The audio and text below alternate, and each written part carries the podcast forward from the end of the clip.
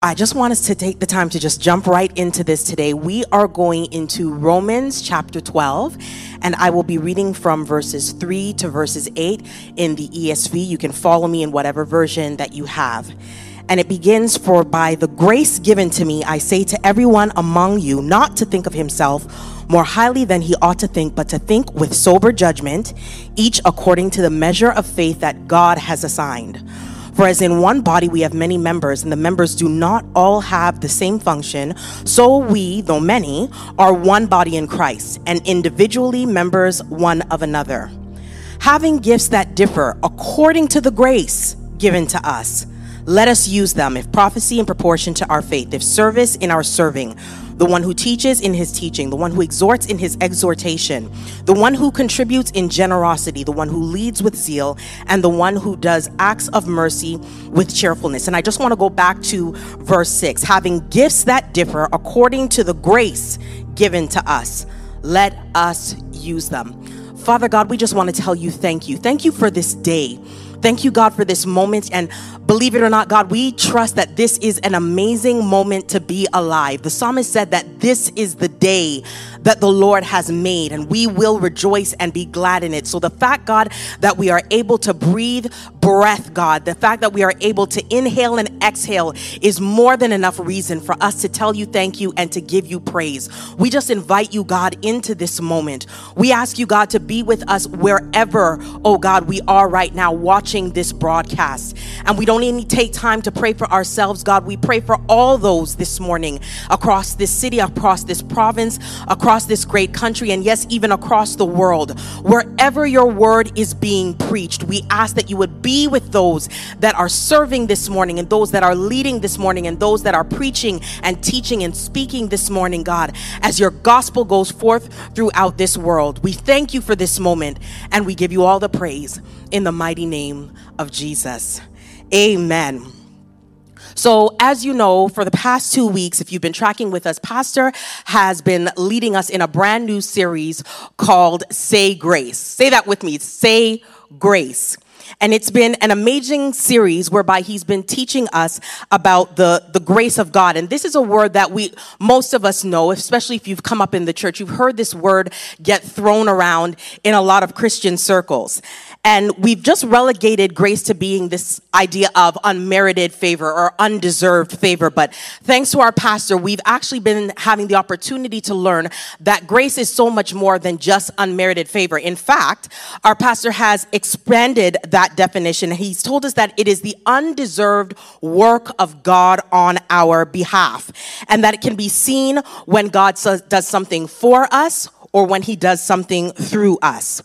And he's also taught us that grace is somewhat like, he used the example of a Swiss Army knife. So grace is this multifaceted gift. And depending on the context, it turns up in our lives in different ways based on the way that we need it. And it demonstrates itself in differing ways.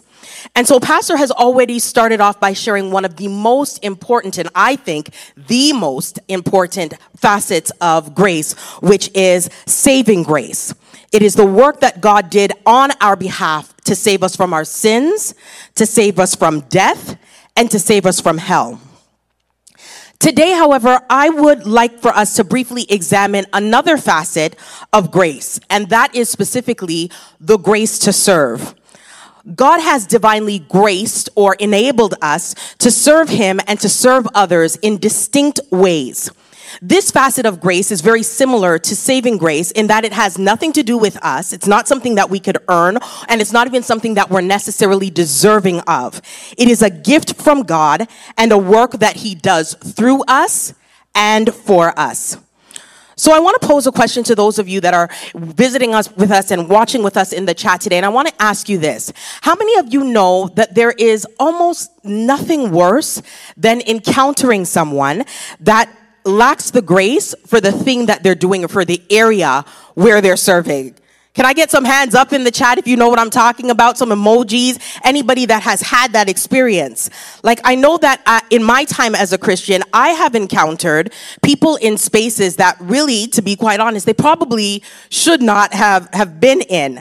Has anybody else had an experience like that? If you had, you could go ahead and type in the chat that you've had that experience where you have encountered somebody that just didn't have the grace to do what they were doing.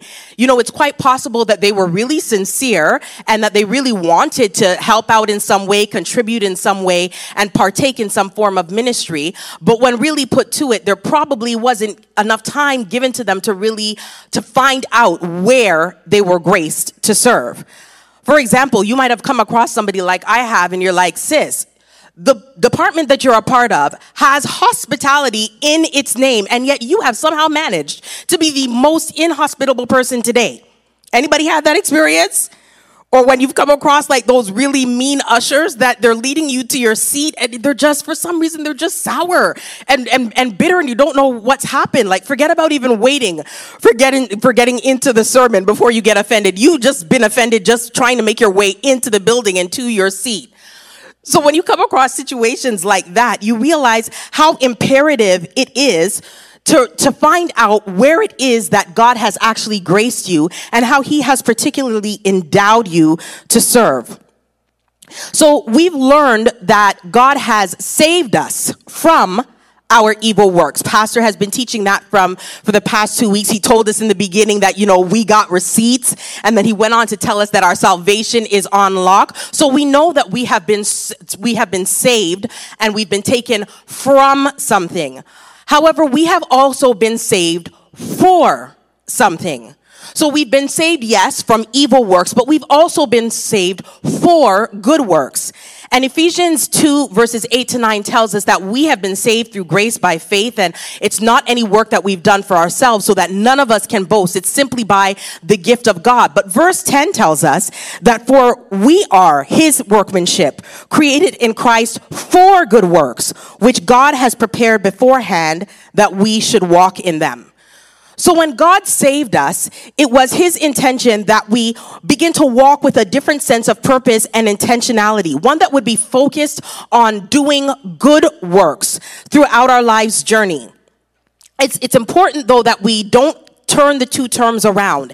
It is not that we are saved by our works. I think by now we have already learned how important it is for us to recognize that there's absolutely nothing that we can do, nor are we expected to do anything to earn our salvation. There's nothing that we can do to earn our salvation. However, God has created us for good works. So the expectation is that as we learn and as we grow in our walk with Christ, that he begins to show us how he has enabled us by his grace with gifts, so that we can serve his people and so that we can serve him acceptably.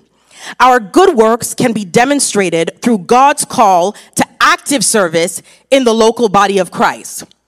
So I wanted to share with you a little bit of a personal anecdote that I'm hoping will be able to more enhance this idea of being called to serve or being summoned to serve in active service. So there was a time, probably I'd say about 3 years ago, when I was doing business with a particular entity. I won't mention the entity, but they had some responsibilities. I had some responsibilities. Both of us did our part or our share of the responsibilities. However, to be quite honest, I was a little lax in my timing in terms of performing my part, but I did do it. So it came to a point where that other entity was waiting on me to get my part done. And I guess somebody in one of their departments got a little froggy and decided to jump. And they engaged their legal team. So one day, I'm at home, somebody comes to the door, rings the doorbell, and I answer the door. They confirm that I am who I am, and then they hand me this envelope. And they asked me to sign for it, and they walk away. So after they walked away and I closed the door, I open the envelope and I start to read through this letter, this package that I have received. And it becomes very clear to me, based on the legalese that was on this paper, that this was something that was beyond me, that I actually needed to go to somebody else about. So I jumped on the phone with my lawyer, and I told the lawyer what just happened, that somebody just came to the door. They handed me this package. I've opened it, and I read through everything that I could from the first couple of pages. And my lawyer said to me, "Okay, Michelle, based on what you've explained, you got served." And what he meant by that is that you just received a summons, And what a summons is that it is when a governing authority or an acting authority expects or demands that you show up in a specific place at a specific time to take a specific course of actions. So I began to explain to him that I have proof and I have documentation that I did my part. And so because I know that the work that I had with this entity is already completed and I had more than enough proof of that, I just let him know that I'm just going to not consider this and I'm going to go ahead and ignore it. And he laughed and he said, "No, my dear, no, my dear. When you have been summoned, it demands a response. I want you to go ahead and put this in the chat. This is point number one. We are summoned to serve. By his divine authority, God has gifts that he has given to us by grace with the intention that we use them in a specific way, during a specific time, through a specific course of actions. And yet with the summons to serve, Paul cautions us in our approach when he tells us in verses 3 and 4, "For by the grace given to me, I say to everyone among you not to think of himself more highly than he ought to think, but to think with sober judgment, each according to the measure of faith that God has assigned. For as in one body we have many members, and the members do not have all the same function, so we, though many, are one body in Christ, and individually members of one another." Paul says to us, have a sober view of yourselves. He literally tells us not to think more highly of ourselves than we ought to. Have humility. But why? What is the point of cautioning us at this point to have humility? Well, first and foremost, from a contextual standpoint, Paul is speaking to a group of Roman Christians. And at that time, the Romans, their culture, were not particularly known for their humility. In fact, it was complete opposite. They were known for being very prideful, and they were known for being arrogant. So he's speaking to a people that he realizes needs to have a paradigm shift within their mentality so that they approach serving not from a place of being prideful, but from a place of realizing that they are being enabled by God to serve in whatever context he has placed them. It's our gifts that are given to us by the grace of God, and that we should have more of a grace perspective when we are serving. One that says, I did nothing to earn this or deserve this particular gifting or ability. In fact, everything that I have has been given to me by God and operates by his enabling grace. So when speaking to the church in Corinth, Paul actually uses himself as an example. And in 1 Corinthians 4:6-7, when he's speaking to the church, he actually tells the church, he asks them a question. He's like, what makes you so special? What is it that you have that you didn't receive? And if you received it, then why are you even bragging about it? In the ESV version, it says, what do you have that you did not receive? If then you deceived it, why do you boast as if you did not receive it? Friends, we have all received a call to serve by God's grace, and therefore there's absolutely nothing for us to boast about. In fact, when we examine who we are in the light of God's word and the fact that everything that we have has been given, it should cause us to humbly approach serving God and his people when we have an accurate view of ourselves. And having an accurate view of yourself does not mean that you beat yourself over the back and tell yourself how horrible you are. Not at all. It means that you have an accurate perspective of who you are. So you're neither overvaluing nor are you undervaluing what it is that God has given to you to do. By God's sovereignty, he has graced you in a particular way, and he expects that you would humbly operate through the way that he has graced you. Paul himself actually draws attention to himself in the first verse when he says that he himself has been given a grace, and in this particular instance, his grace was that of an apostle. So he says to them, he says to the people he's speaking to, he's like, just like you, I myself have been graced. The authority that I have, the position that I have, the enabling grace that I have has been given to me as a gift as well. And so he's not lauding it over them. He's just demonstrating to them that he is using his gift to serve in the capacity that he was given. The verses below the third verse, in verses 4 and 5, tells us that as in one body we have many members, and the members do not have all the same function. So we, though many, are one body in Christ, and individual members one of another. One of the statements that you will hear us say, in fact, you heard Pastor mention it earlier, is don't do life alone. Just like parts of the physical body have different functions and capacities, Christians are expected to also function as a body, specifically the body of Christ, knowing their capacities and functions as they are graced to do. And so much of how we determine as a body of believers how we can best serve is when we are having fellowship one with another. It's the Christian lives that we live together that can sometimes help us to determine where we are actually graced to serve. And so this is really, at this point, a shameless plug for Next Steps. Every now and then you'll hear pastor or you'll hear somebody else will come up and they'll speak about Next Steps, which is the onboarding process to this ministry. And what Next Steps is it's a way for us to not only express the mission and the vision of this ministry, but it is a dynamic opportunity for us to come alongside you and to help you flesh out what are some ways or what is a specific area that perhaps God has graced you to serve. And we do so by allowing us to come together in fellowship as we're walking together in relationship as the body of Christ, learning how we might best serve God and how we might best serve one another in our local assembly. So we want to develop a sober and an accurate assessment of where our abilities lie for the overall impact of the body and for all that we might do to serve God and to serve each other. And I just feel like at this point, I want to point out that maybe you have been holding back the way that God has graced you to serve because you feel as if your particular area of grace isn't significant enough or it won't make much of an impact. But can I just encourage you that if you are a believer, if indeed you have made a decision for Christ, that God has given you a specific gift. He has graced you in a specific area to serve, and he wants you to serve in that area because your service matters. Your gift matters. How you choose to use it matters. And so never look down on yourself or never feel that what you have to offer isn't sufficient. I promise you, not only do we desire for you to serve with us, we know that it will impact and bless your life significantly when you give back what it is that God has given to you.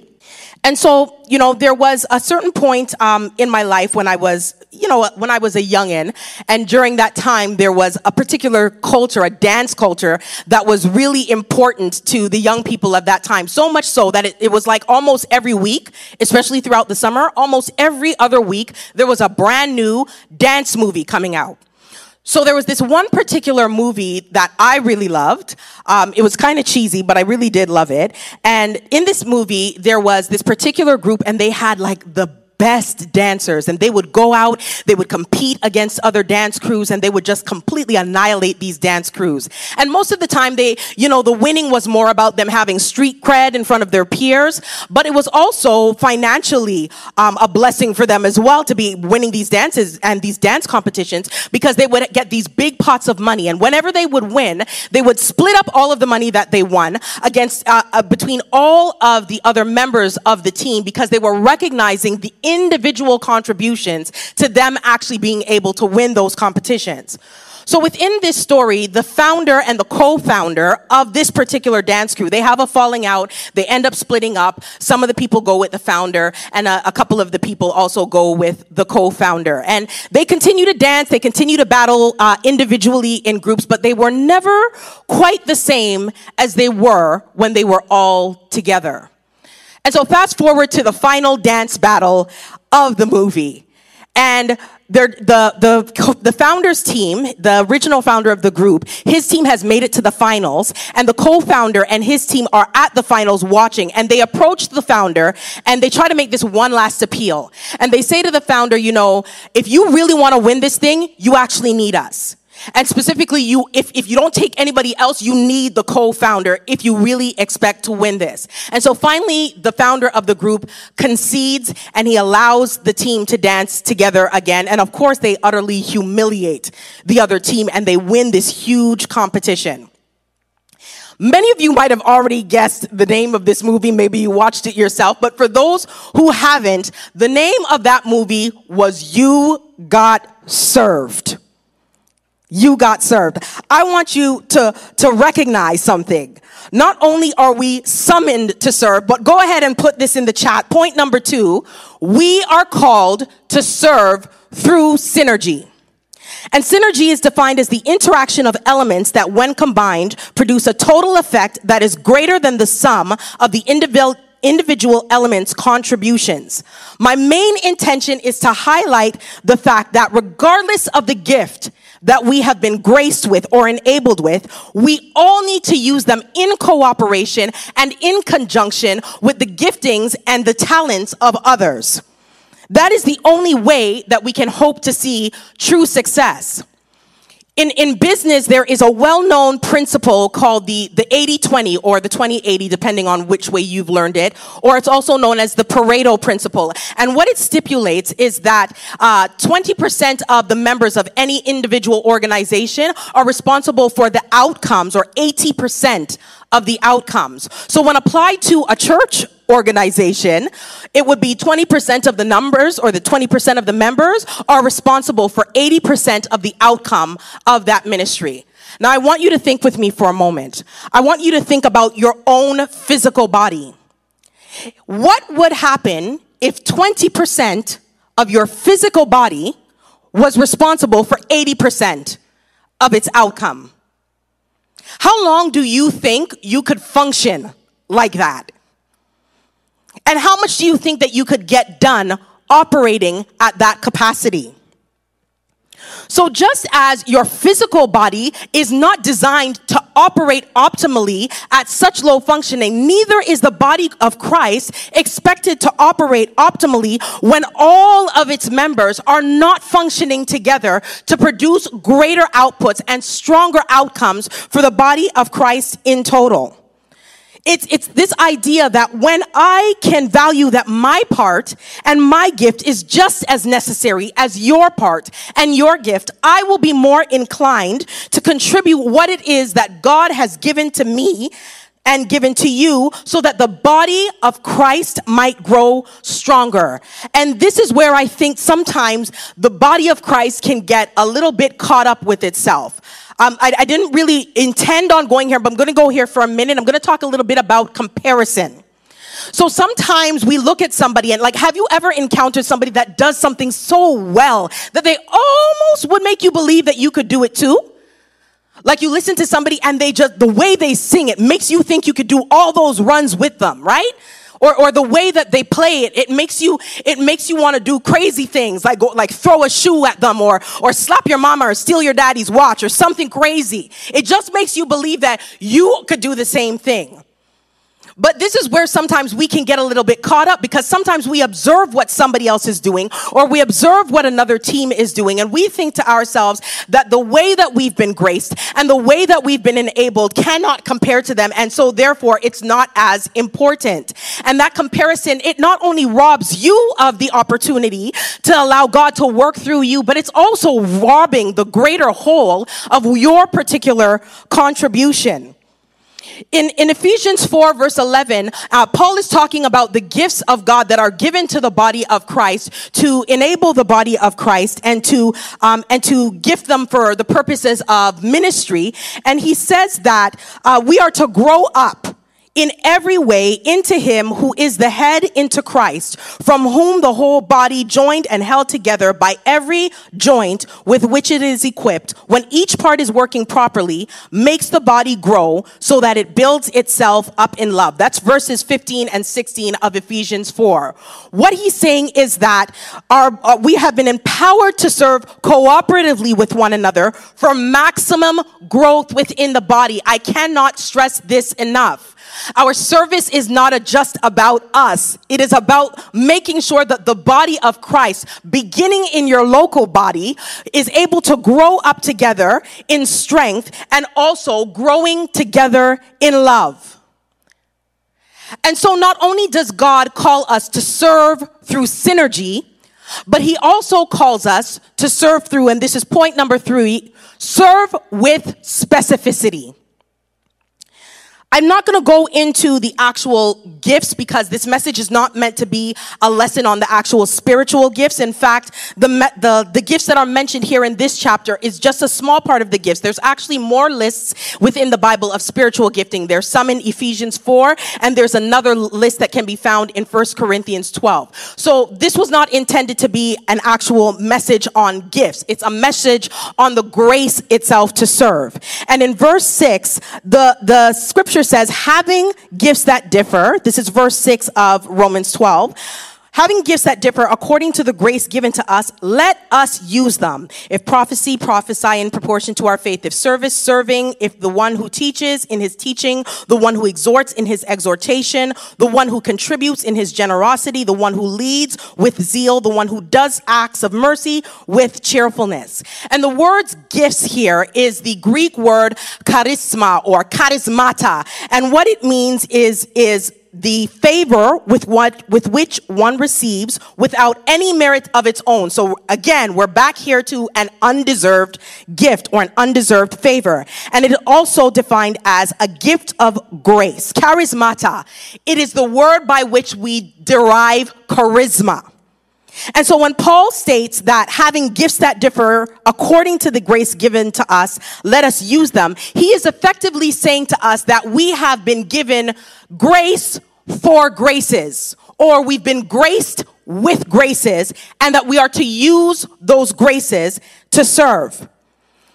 So let's just not get it twisted. We have been enabled divinely by God in specific areas, and we are encouraged to use those specific graces in proportion to our faith. And that is not in proportion to the faith that we have in ourselves, but it is in proportion to the faith that God has given to us. So in the last dance battle in You Got Served, there are several members of the team, and every single person on the team has areas and gifts and graces and amazing abilities that are specific to them. So there was no time in the competition to be looking around and figuring out what somebody else was going to do so that you could try to copy or mimic what that other person was going to do. No, there was no room for that. There was only time for the dancers to dance and to operate in the sphere of the strength of their particular ability. So you found that the B-boys, they weren't trying to twerk, and the break dancers, they weren't trying to put together a step routine, and the animators, they weren't trying to pop and lock. Everybody was doing what they specifically had a great ability to do. And when each of them did it, they each had an opportunity to shine independently, but they also shone together as a team. And that is what helped them to get to that place of success. What would it look like if we were to operate within our circle or within our particular sphere of specificity and grace and enablement? What would that look like when we got together with our own areas of speciality and specificity and brought those together?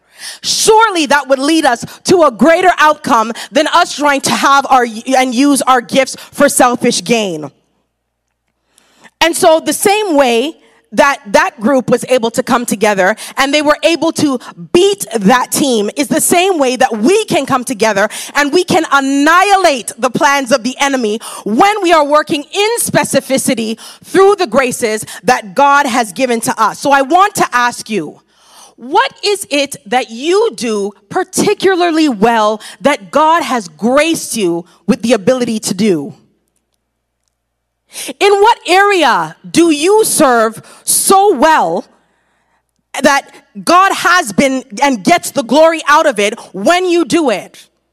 And I want to caution you before you say, well, I don't think I have anything. I don't think there's any, I don't have a particular ability or grace. I want to caution you because we cannot make God a liar.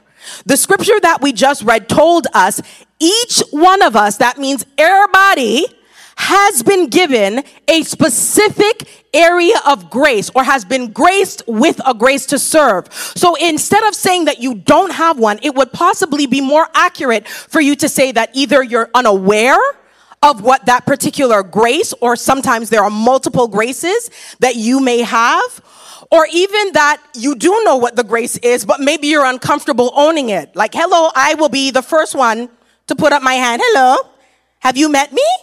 I'm the first one to tell you that sometimes you can be graced in an area and you're not even sure that you want that particular grace, but it is there nonetheless. But I just want to encourage you not to feel as if you don't have something simply because your grace may demonstrate itself differently than the grace of someone else. God has graced us and gifted us all with a specific proportion, and he expects us to operate within that particular charisma. Amen? In 1 Peter 4:10, we are told, each of you should use whatever gift you have received to serve others as faithful stewards of God's grace in its various forms. In other words, when I do what I do, and when you do what you do, the overall effect makes for a more significant impact than if we were functioning in a silo. That is why it doesn't benefit us to get tripped up about our own gifts, whether overvaluing or even undervaluing them, or we will never get around to the important work of rightly determining where we fit in the body of Christ and what work is to be done through us. I love the way the Apostle Paul puts it in 1 Corinthians 15:10. He says, but by the grace of God, I am what I am. And the grace that was bestowed on me, it did not go to waste. It was not in vain. For I labored more than they all. But yet it wasn't even really me that was doing the work. It was the grace of God that was within me. He acknowledged that whatever he was doing, it was really God's grace that was operating through him.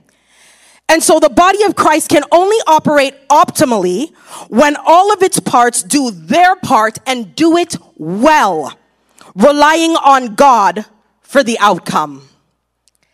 And that leads me to my last point for the day, and that is point number 4. We are meant to serve sacrificially. So in the second half of the Bible, the first few books are known as the Synoptic Gospels. And there is an account in 2 of the Synoptic Gospels. There is one in Matthew 20, verse 28. And the same account or the same verse is found in Mark chapter 10, verse 45. And it says something to the effect of, for the Son of Man did not come to be served, but to serve, and to give his life as a ransom for many. How did Christ actually serve? Christ served us sacrificially. And Jesus Christ provides us with the greatest example of how we are to serve others in an illustration found in John chapter 13, verses 11 to 17. I won't read through it, but basically what takes place is that Jesus is having a pre-Passover supper with his disciples. And after they've had supper, he grabs a towel and he begins to wash his disciples' feet. And as he's washing their feet, he tells them to pay attention to what he's doing. And he says, the same way that I have washed your feet, I want you to wash one another's feet. In other words, I want you to serve each other the way that I have served you. And verse 14 says, if then your Lord and teacher have washed your feet, you also ought to wash one another's feet. For I have given you example that you should do also as I have done to you. Truly I say to you, a servant is not greater than his master, nor is a messenger greater than the one who sent him. So in other words, Christ is telling his disciples, you got served, so serve each other and serve sacrificially. And serve with humility. How many of you know that it takes grace just to serve? My God, please put it in the chat. It takes grace to serve. It is all well and good when you're serving and the people are kind and the people are generous and they are grateful for your service. But what happens during those times when they're not? What about when people are not kind and they're not generous? And they are ungrateful for the things that you have done. What about the times when they are just nasty and immature? What about the times when they're contentious and they just make you want to pray in the Holy Ghost and ask God for strength? What about those particular times? It is then that the divine enablement of God, the grace of God to serve is needed that much more, because you cannot continue on in your own strength. You need God to empower you to serve, particularly in those moments. And so it is not us that is serving, but it is the grace of God that is working through us. And Galatians chapter 6, many of us have heard Galatians chapter 6 and 9 growing up, especially if you came up in the church. But if you have not heard it, it says something to the effect of that we ought not to grow weary in our well-doing, for we will reap in due season if we don't faint. And some versions say if we don't give up. But verse 10 of that verse says, so then, as we have opportunity, let us do good to everyone, and especially to those who are of the household of faith. God has given us a mandate to serve, and service begins in our local assembly. It begins in the household of faith. And sometimes that service requires deep sacrifice. And sacrifice could be a sacrifice of our time. It could be a sacrifice of our resources. And when I say resources, I don't want you to hear just money, because we have more resources than just money. Sometimes it can be requiring us to sacrifice our egos, to lay our egos down in order to serve. And sometimes for some people who are so inclined and so gifted, it may even require the sacrifice of their very lives. But whatever the case, we are encouraged to emulate Jesus Christ who has gone before us. We are encouraged to emulate the one who in Philippians 2, we are told, humbled himself and took on the form of a servant. And he humbled himself even to the point of dying on a cross. That type of sacrificial service is something that God has enabled believers to be able to serve through. And so I want to leave you with these last few thoughts. Christ served well. He served us well. God was pleased with his service. And so likewise, we ought to desire to please God with the way that we serve. We ought to desire to allow God's enablement to operate through us in such a way that God is pleased with our service, but also that we are able to serve others and to serve them well.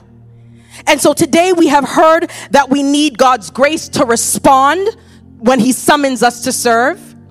And we absolutely need the grace of God to serve through synergy when we recognize that we need to add what we have to what someone else has, so that the entire body might grow stronger and might maximize its growth and grow together in love.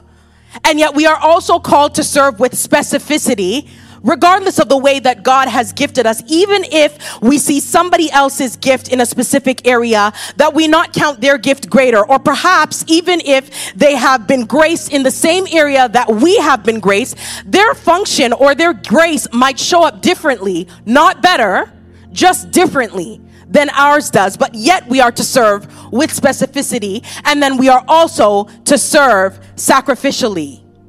You got served. And so now we are inviting you to turn around and to also serve, and to serve well.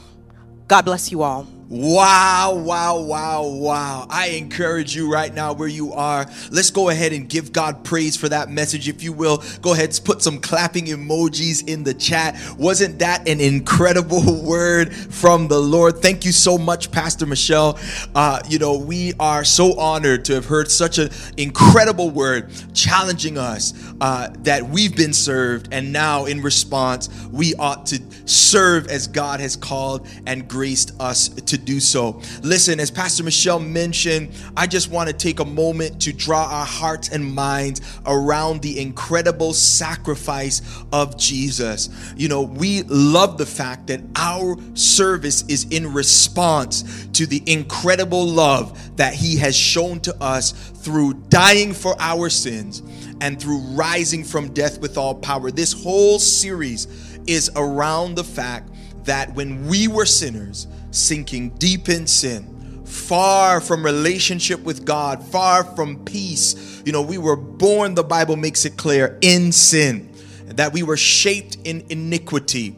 Not only this, but we were born as sinners. We all, Romans 3:23 says, have sinned and fallen short of the glory of God. No matter how many good things we do, no matter what we do, We cannot earn our way to right relationship with God. We cannot earn our way to peace. This world teaches us that we got to do a bunch of stuff, and vacationing in the right spot will give you peace. That, you know, having a certain amount of money will give you peace. But the Bible makes it clear that all those things are temporary.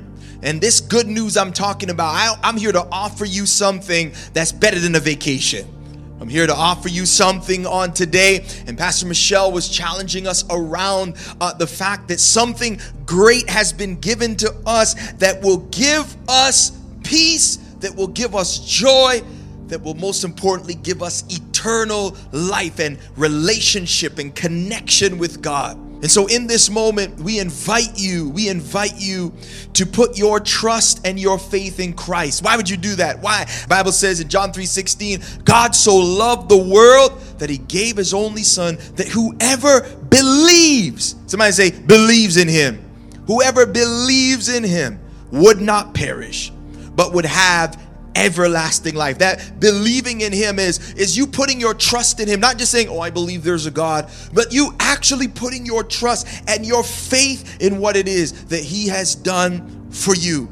Romans 10:9 says that if you confess with your mouth that Jesus is Lord, that he is king, that he is boss, if you ask him to be Lord of your life, boss of your life, king of your life, if you believe in your heart that God has raised him from death, if you really believe that he died and rose from death, that you would be saved. You'd be saved from death. When you die, you get to go and be with Jesus forever. But not only this, but also you would be saved to be able to serve and to use your gift to be able to impact those in your circle of influence. And so today, I want to invite you into this moment, as I said, to put your trust and your faith in what Jesus has done for you. You might be somebody that has never put your trust and faith in Christ. You don't have a relationship with him. Or you may be somebody that ran away from him. And you know, threw in the towel, or the cares of life, you know, pushed you away. And you're like, man, I did that a long time ago, but now things are jacked up. And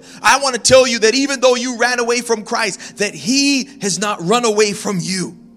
If you have been in his hand, even though you might be running around, you're running around in his hand.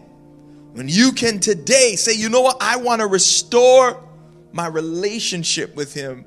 I want to restore that moment. So whether it's your first time or you're coming back to him, you're renewing your fellowship with him in this moment. I'm getting ready to lead a prayer of commitment. Now, it's a short prayer. It's nothing weird. And it's not this prayer that saves. It's Jesus who saves, and trust and faith in him. But this prayer is a line in the sand saying, God, you know what? Today I'm making this decision to respond to your incredible love. Why would you die for me? I mean, that's incredible.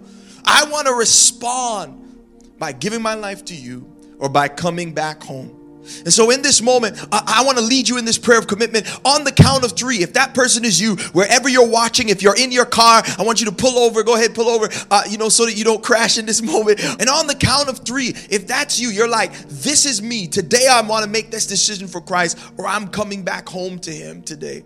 On the count of three, I want you to pop that hand up between me, you, and God. Here we go. 1, 2, 3. Come on, pop that hand up. Come on, in the spirit, I see those hands all over today.